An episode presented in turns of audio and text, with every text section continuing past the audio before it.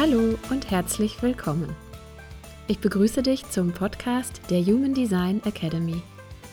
Mein Name ist Barbara Peddinghaus. Ich bin seit vielen Jahren Human Design Professional und Lehrerin und ich freue mich darauf, Wissenswertes und Interessantes rund um das Human Design System hier mit dir zu teilen.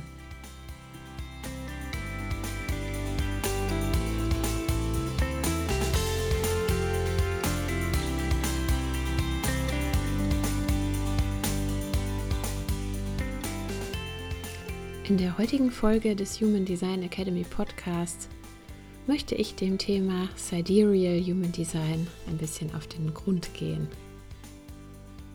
Das ist ja ein Thema, was jetzt gerade so in den letzten Tagen auf verschiedenen Plattformen im Internet so ein bisschen kursiert ist und wo es sogar die Frage gab, ob es eine neue Berechnungsgrundlage für das Human Design zur Folge haben wird. Ich habe der Frage ein bisschen nachgespürt von meiner Perspektive aus und möchte meine Ergebnisse und Gedanken dazu gerne heute mit euch teilen.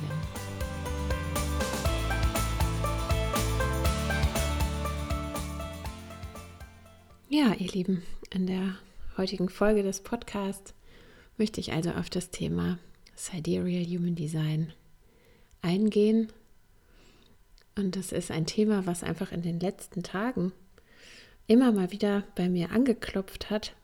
Mm, über verschiedene Klientenanfragen, ähm, wo ich dann gebeten bin, meine Meinung dazu zu äußern oder auch zu sagen, was ich davon halte. Und ja, ich muss sagen, dass ich am Anfang mich tatsächlich auch gar nicht so damit beschäftigt habe, weil ja, so über die offiziellen Kanäle ähm, kam da wenig äh, bis hin zu gar nichts zu mir durch.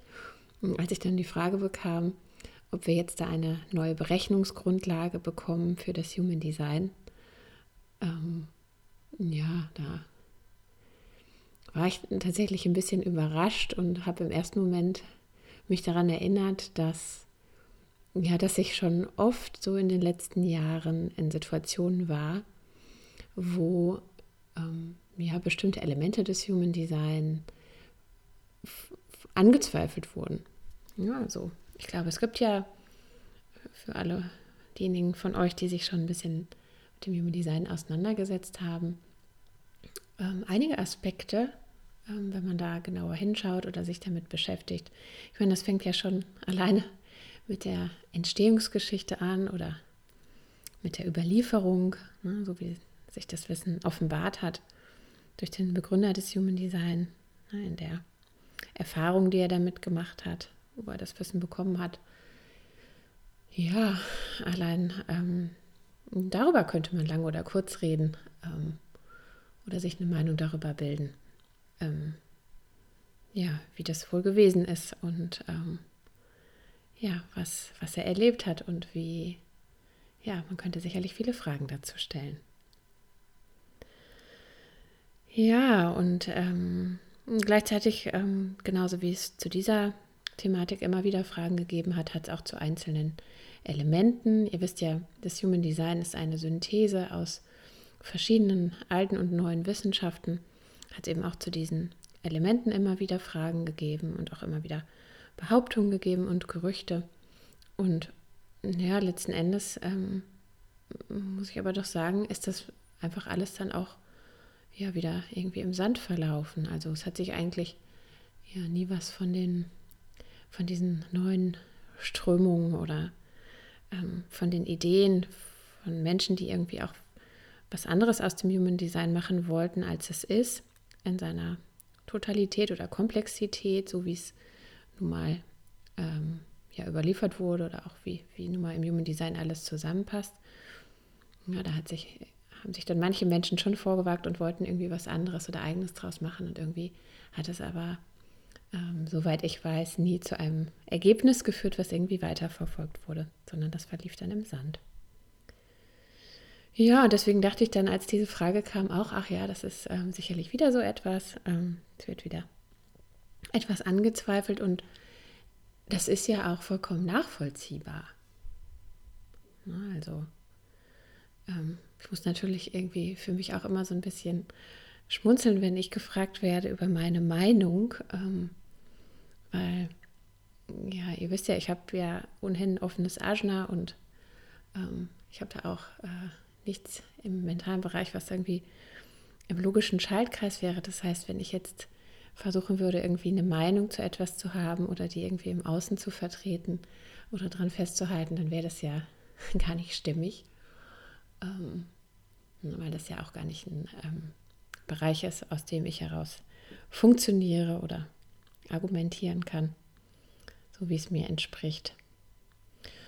Und weil ich ja weiß mit meinem offenen Verstand, ähm, ja, dass es häufig zu verschiedenen Themen verschiedene Meinungen gibt und ich kann das auch ganz gut so stehen lassen. Ja, deswegen, ich kann da zu der Frage, was ich jetzt von diesem neuen System halte, auch deswegen, oder ich möchte da gar keine mentale Meinung zu abgeben, aber was ich schon kann, ist natürlich mich ähm, auf meine Erfahrungen beziehen. Also, oder auch auf meine Zeugenschaft von ja, sowohl meinem eigenen Leben als auch von, ja, von vielen Hunderten von Prozessen, die ich ähm, im Laufe der letzten 10, 12 Jahre, ähm, auch während meiner Praxistätigkeit, mit Klienten miterleben und erfahren durfte. Da ist ja sehr viel transformative Arbeit abgelaufen auf ganz vielen Ebenen und deswegen basiert ja auch meine Überzeugung in das Human Design nicht ähm, auf irgendwelchen mentalen Konzepten, sondern auf dem, was ich damit erlebt habe. Ja, und wenn ich so zurückdenke, dann, ja, dann weiß ich noch ganz am Anfang, als ich ins Human Design eingestiegen bin, da war das für mich nicht alles so klar. Und das war auch nicht so, dass ich gleich überzeugt davon war. Ich bin in der ersten Linie, das wäre ja auch wieder gar nicht stimmig für mich, sondern dass ich mich langsam und gründlich rantasten muss und dass alles, was ich vertrete, auch meinen eigenen Praxistest bestanden haben muss. Ähm, das ist ja klar und das braucht Zeit. Und ich kann für mich nur sagen, dass ich mir da sehr viel Zeit genommen habe, auch so für meinen eigenen Prozess. Ich überlege, wie ich angefangen habe. Ich habe allein in den ersten zwei, drei, vier Jahren jedes Jahr das LYD wieder aufs Neue mitgemacht, den Living Your Design Kurs.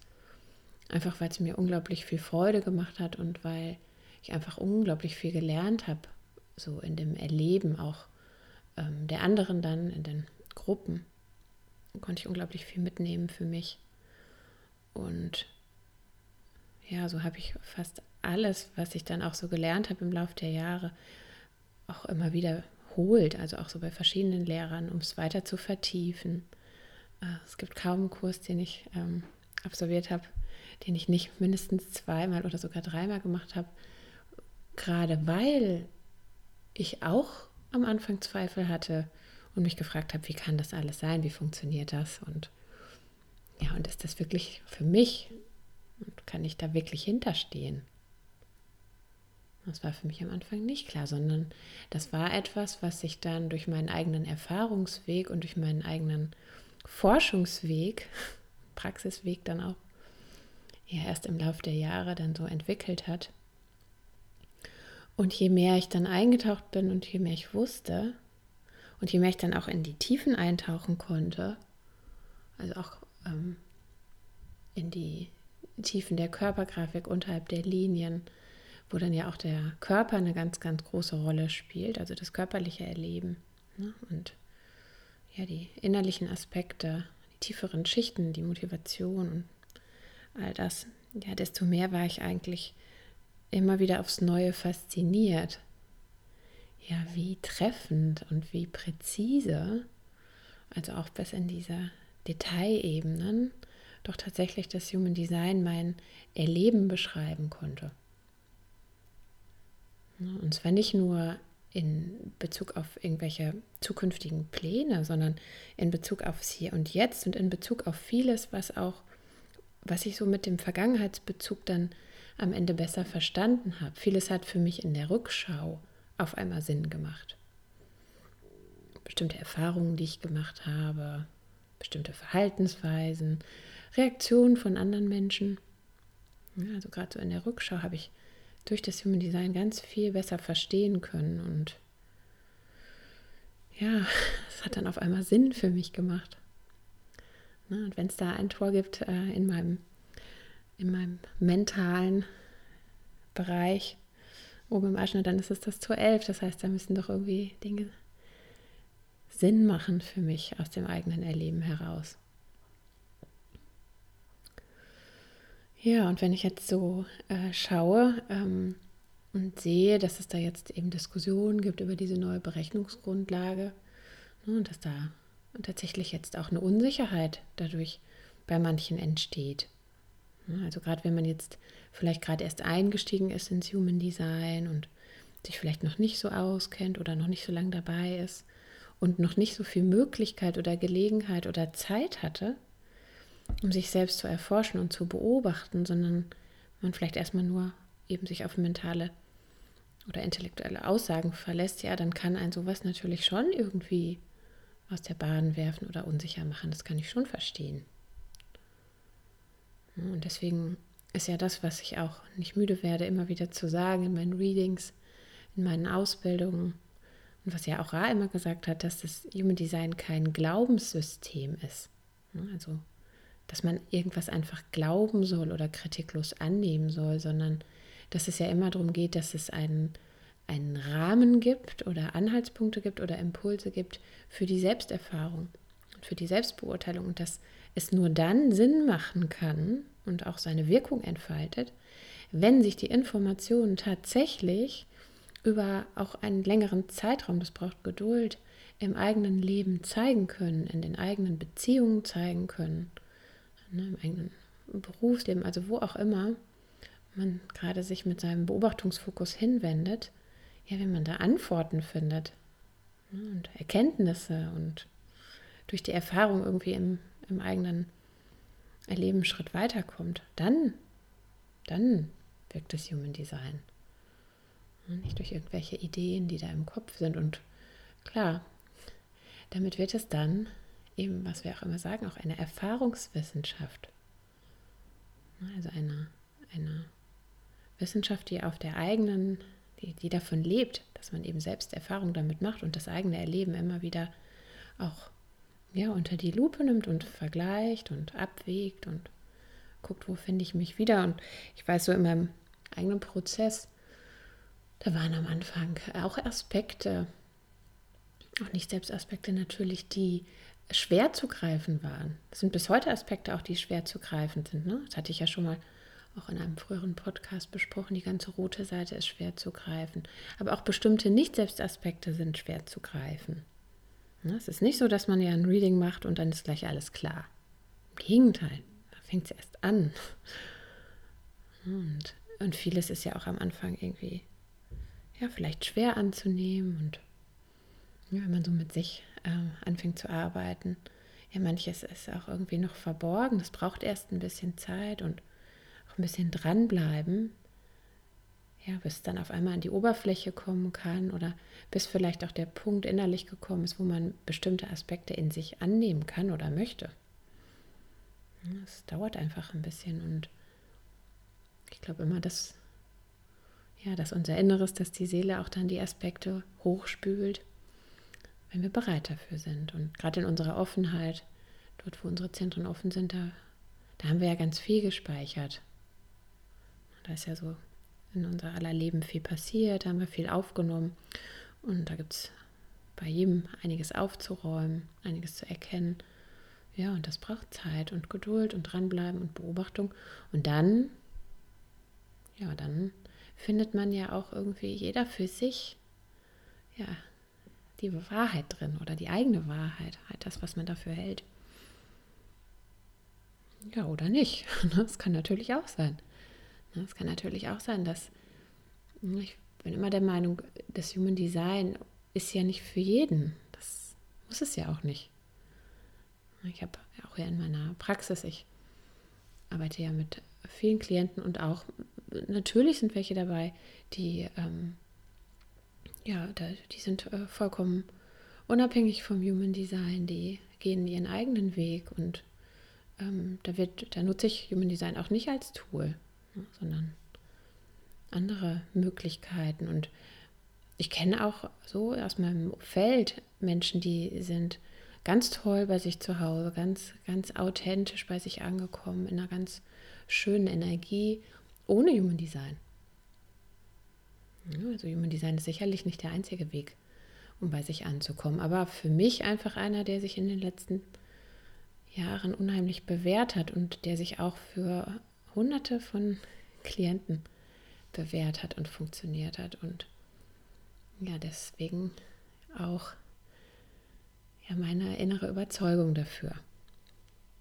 So, und jetzt kommt äh, eben diese Frage ins Spiel von der von dieser neuen Berechnung und da musste ich ja natürlich auch erstmal forschen, ist ja klar, äh, was da überhaupt dahinter steckt und es hat eben damit zu tun, dass ähm, wir im Human Design ja auf die astrologische Datenbasis zurückgreifen. Das ist ja so eigentlich mit das Einzige, was uns verbindet mit der Astrologie, dass wir eben diese Datenbasis verwenden. Ähm, und dass diese Datenbasis ja dann am Ende auch übersetzt wird in unser äh, Human Design Mandala, also in unseren Zodiac, und dass wir dafür die westliche Astrologie zugrunde legen.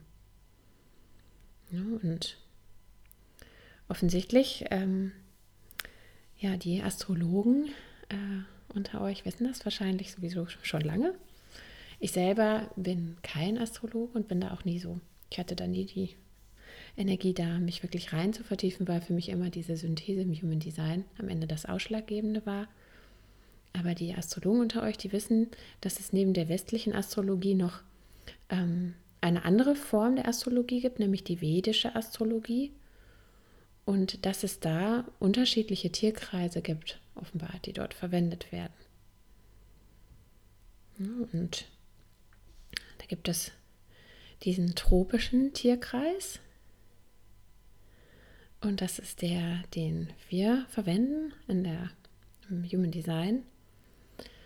Und ja, da geht es einfach darum, dass es ähm, da einen Punkt gibt, nämlich den Frühlingstag und nachtgleiche Punkt, die Sonnenwende, die sich am Stand der Sonne orientiert und was immer zu einem ungefähr gleichen Zeitpunkt stattfindet, so rund um den 21. März. Und dass das so der Ausgangspunkt ist und auch der Fixpunkt für diesen Zodiac, den wir verwenden. Ja, und dann gibt es eben die vedische Astrologie, die sich an anderen ähm, Konstellationen, nämlich an den Fixsternkonstellationen orientiert, was dann zu einem ganz anderen Zodiac führt, zu einem ganz anderen Mandala.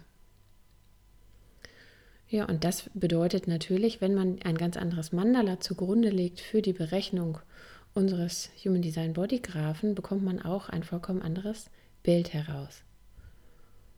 Also es ähm, ergänzen sich dann einfach die Tore und die Kanäle und der Typ nicht auf die gleiche Weise, sondern man kommt tatsächlich zu einem anderen Ergebnis.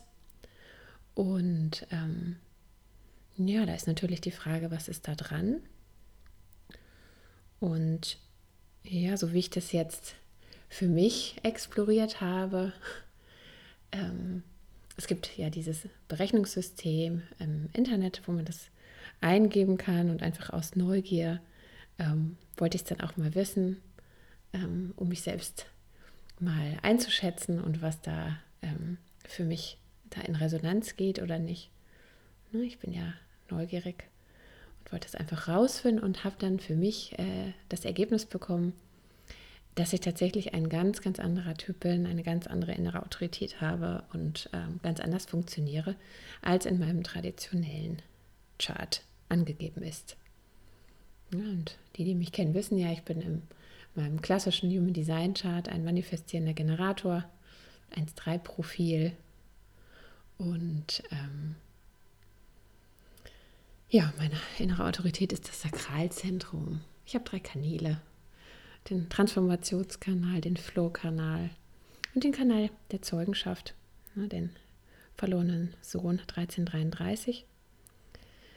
Und ja, das ist schon auch etwas, wo ich so ja, gerade der 1333 wird auch der Therapeutenkanal genannt, was, wo ich mich auch so in meiner Praxis, in meinem Leben, ähm, in der Art und Weise, wie ich die Energie in meinem Körper wahrnehme, ähm, wie ich Entscheidungen treffen kann, ähm, wie ich auf andere wirke.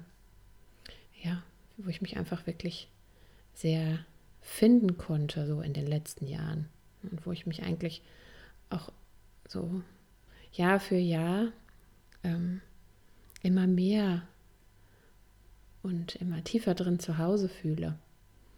Weil das hat für mich, ich ähm, bin parallel Körperpsychotherapeutin, ja auch eine sehr körperlich spürbare Komponente. Nicht nur für mich selber, sondern auch im, in der Arbeit mit den Klienten.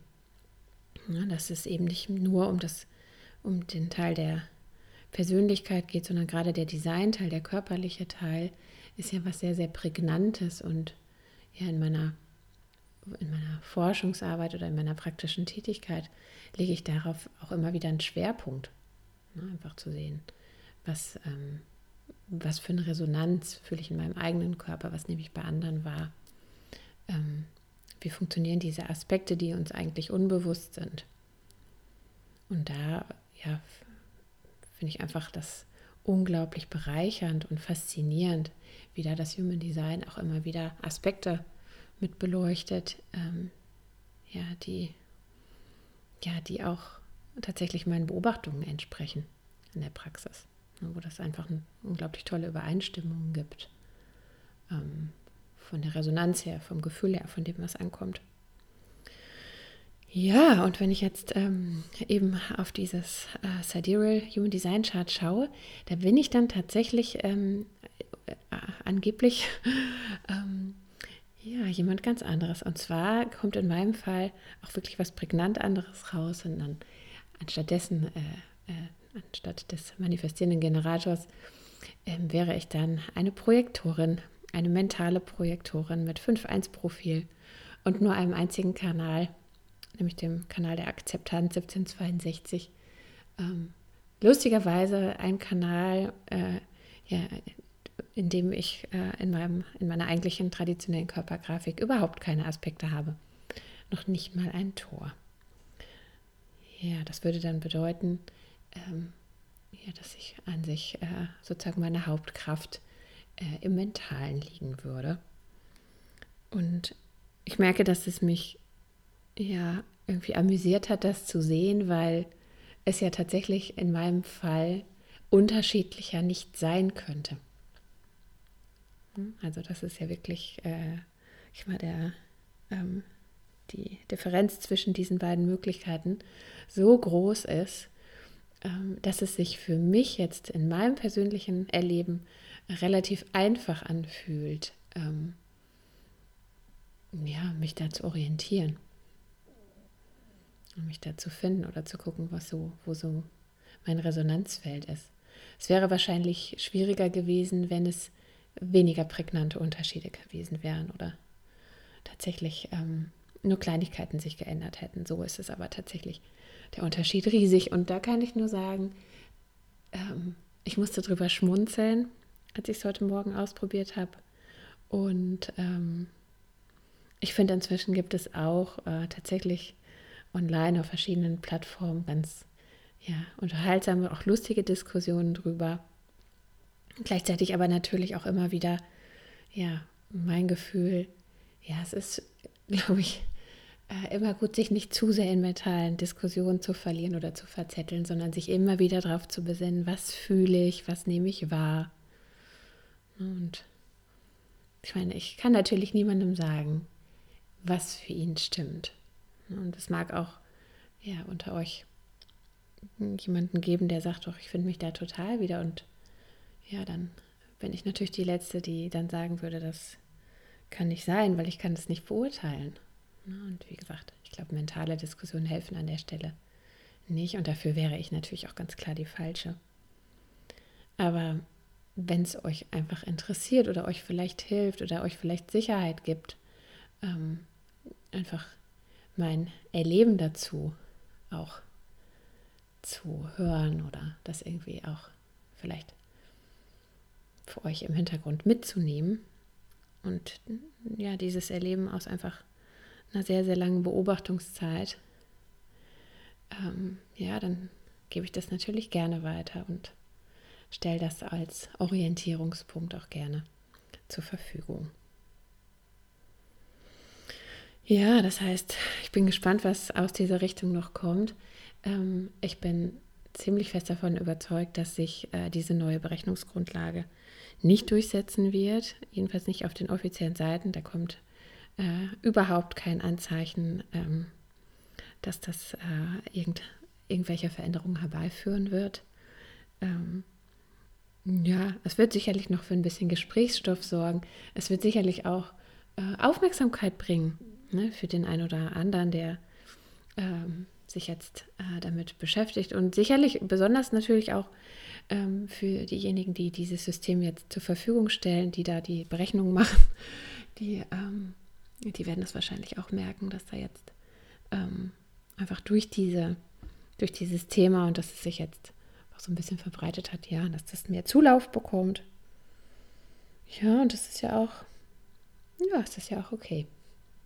Das kann ja tatsächlich jeder halten, wie er will. Und das ist ja auch irgendwie teilweise tatsächlich unterhaltsam ähm, zu schauen, äh, ja, wie Menschen so damit umgehen. Ja, also so viel von meiner Seite dazu. Ob ich das jetzt noch weiter erforschen werde oder nicht, das weiß ich heutzutage noch gar nicht. Es hängt natürlich wie immer von meiner sakralen Antwort ab. Ich für mich nach dem ähm, Entdecken meiner, meines Charts habe so das Gefühl, dass ich an der Stelle erstmal für mich genug weiß. Ähm, dass mich an der Stelle einfach nicht so überzeugt, dass ich das Gefühl habe, dass da jetzt im Moment meine Energie dorthin will, darüber noch mehr zu erfahren. Ob sich das in Zukunft ändert, weiß ich nicht, wird man sehen. Falls das so ist, werde ich das natürlich auch gerne wieder mit euch teilen. Und ähm, dann schauen wir mal, wo das Ganze hinführt. Ja, so viel für heute. Ich hoffe, es hat euch geholfen, auch ein bisschen Spaß gemacht zuzuhören. Jetzt wünsche ich euch erstmal noch einen wunderschönen Abend und sag alles Liebe. Bis zum nächsten Mal.